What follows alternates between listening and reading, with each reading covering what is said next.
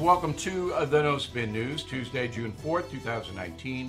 Take your country back. Um, I, this was my message of the day, I, and, I, and I, hope you read it. Uh, Jerrold Nadler, who is the committee chairman uh, for Judiciary in the House, who hates Trump, um, is calling John Dean on June 10th to testify about the Mueller report. John Dean, the Watergate guy. If you don't remember John Dean, he was Nixon's counselor he turned against Nixon and Nixon's henchmen testified, that kept Dean out of jail. Dean committed a myriad of crimes. All right, he's on CNN now. Every night he bashes Trump. Why on earth would I pay for John Dean to go and testify in front of the House Judiciary Committee? That's my money. Putting his butt in a limo or whatever else he needs to show up. Why? He knows nothing about the Mueller report. This just reconfirms my belief that Nadler is dishonest and incompetent. It's a joke. It is a joke. But it's not a funny joke. This is wasting taxpayer money and it's not getting this country where it needs to be.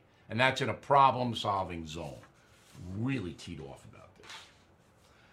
All right, now this is on the Trump administration only 11 employers in the United States of America from April 18 to March 2019 were prosecuted for hiring illegal aliens. 11.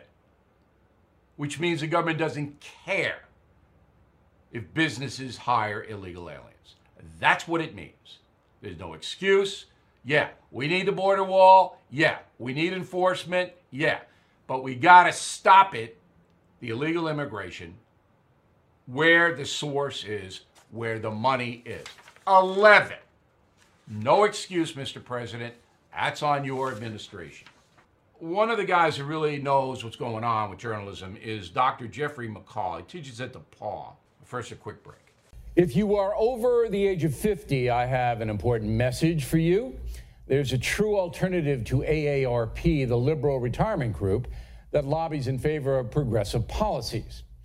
For less than $20 a year, an AMAC membership gives you members only pricing on car insurance, roadside assistance, discounts on hotels and travel, cell phone plans, discount dental plans, and on and on and on and on. So please join more than 1 million fellow Americans right now at amac.us. That's amac.us. And yes, I am a member. Visit amac.us, amac.us. Uh, and he wrote an article, News Industry Struggles to Meet Its Challenges and to Find New Talent. So um, I asked my staff to run him down, and he comes to us from Indiana. Thanks, uh, Doctor, for helping us out. Nice to see you again. Thank you. Do you believe that uh, President Trump's branding of fake news has anything to do with uh, the decline of journalism in the USA? Well, I think journalism was in decline for many years before President Trump even came down the escalator to start his presidential campaign. I think Trump bashing the media hasn't necessarily changed anything either. I think that the news media is in decline. I think that's because of the crisis in journalism more broadly. Credibility ratings in the media had been dropping for many years 15, 20 years before Trump began his presidential campaign. Now, Trump bashing the media probably hasn't helped anything. And there are some people who think that Trump bashing the media has might actually spark a renewed interest in young people going into journalism as they want to crusade to kind of help save the world or whatever. But you know, Trump is a factor in all this, but I don't think he's the cause, and I don't think his bashing of the media will necessarily help the industry. But I don't think it's going to change its course in a positive direction either. All right, now I came up uh, the standard way. I was a high school teacher. Then I went to Boston University, got a master's degree in broadcast journalism, and embarked on my career. And I went to, I started in Scranton, Pennsylvania, went to Dallas, went to Denver, worked my way back to New York City, where I'm from. Network news, syndicated, and then Fox News. Standard. And along the way, I made a good living.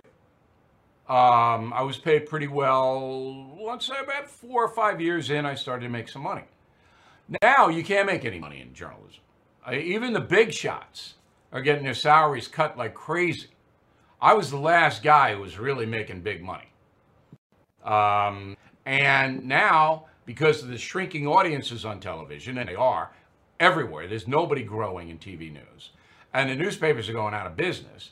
You can't make any money. I think that's what's uh, driving the best and the brightest away from the industry. Well, I think there are two factors. One is it is hard to make money. It's hard to make a good living in journalism these days. Entry level salaries are not very good. And even salaries for mid career people are not that good if you no. really oh. want to have a successful life and raise a family and have a nice car and stuff like that. But I think part of the problem in attracting the best and brightest into the news industry is just the low prestige of the industry. Most people don't have a lot of faith in the news industry. They think that the news industry is pushing an agenda they think the news industry blends factual reporting with commentary and analysis. And for people who just want news and they tune in and see a network correspondent or they see the front page of the New York Times and they see a lot of analysis or bashing or agenda pushing, they're going to tune out from the news. And I think that's a real danger for our democracy is when you have people yeah, who don't trust sure. news organizations. I don't know uh, about a 22 year old kid putting that all together, but certainly the American people's opinion of journalism has plummeted. Did you happen to see a professor from Marist College, which is my uh, undergrad, I got a history degree from there, write in the Washington Post that he believes journalists shouldn't be objective anymore? Did you happen to see that op ed? I, I did see that, and that's not an uncommon approach anymore in many journalism schools. But isn't it? That's the death knell. That's it is a problem. This, this pinhead up at Marist says in writing, hey, journalists are smarter than everybody else. This is what he says. They're smarter than everybody else because they go to college and they hang around with other smart people. So they shouldn't be have to be objective. They should be able to just spin it any way they want to spin it because they're smarter than the guy driving the truck and the guy going to work and trying to make a living in a blue collar play. I mean, I'm looking at this and going, you just killed it. That's the final stake right through the heart. And people go, I don't want to deal with these people anymore. And that's well, a journalism professor right this. Hey, doctor, thanks very much. We appreciate it. Always uh, a pleasure talking with you. Dodgeball. Did you play dodgeball as a kid? I did. First, a quick break. If you are over the age of 50, I have an important message for you. There's a true alternative to AARP, the liberal retirement group that lobbies in favor of progressive policies. For less than $20 a year, an AMAC membership gives you members only pricing on car insurance, roadside assistance, discounts on hotels and travel, cell phone plans, discount dental plans, and on and on and on and on. So please join more than 1 million fellow Americans right now at AMAC amac.us. That's amac.us. And yes, I am a member. Visit amac.us, amac.us. All right, now in Canada, three researchers say that dodgeball is a tool of oppression. The researchers say in the newspaper The National Post that dodgeball reinforces the five forces of oppression. Okay? Those five forces of oppression are violence, exploitation, marginalization, powerlessness, and cultural imperialism. Who knew? Dodgeball reinforces cultural imperialism.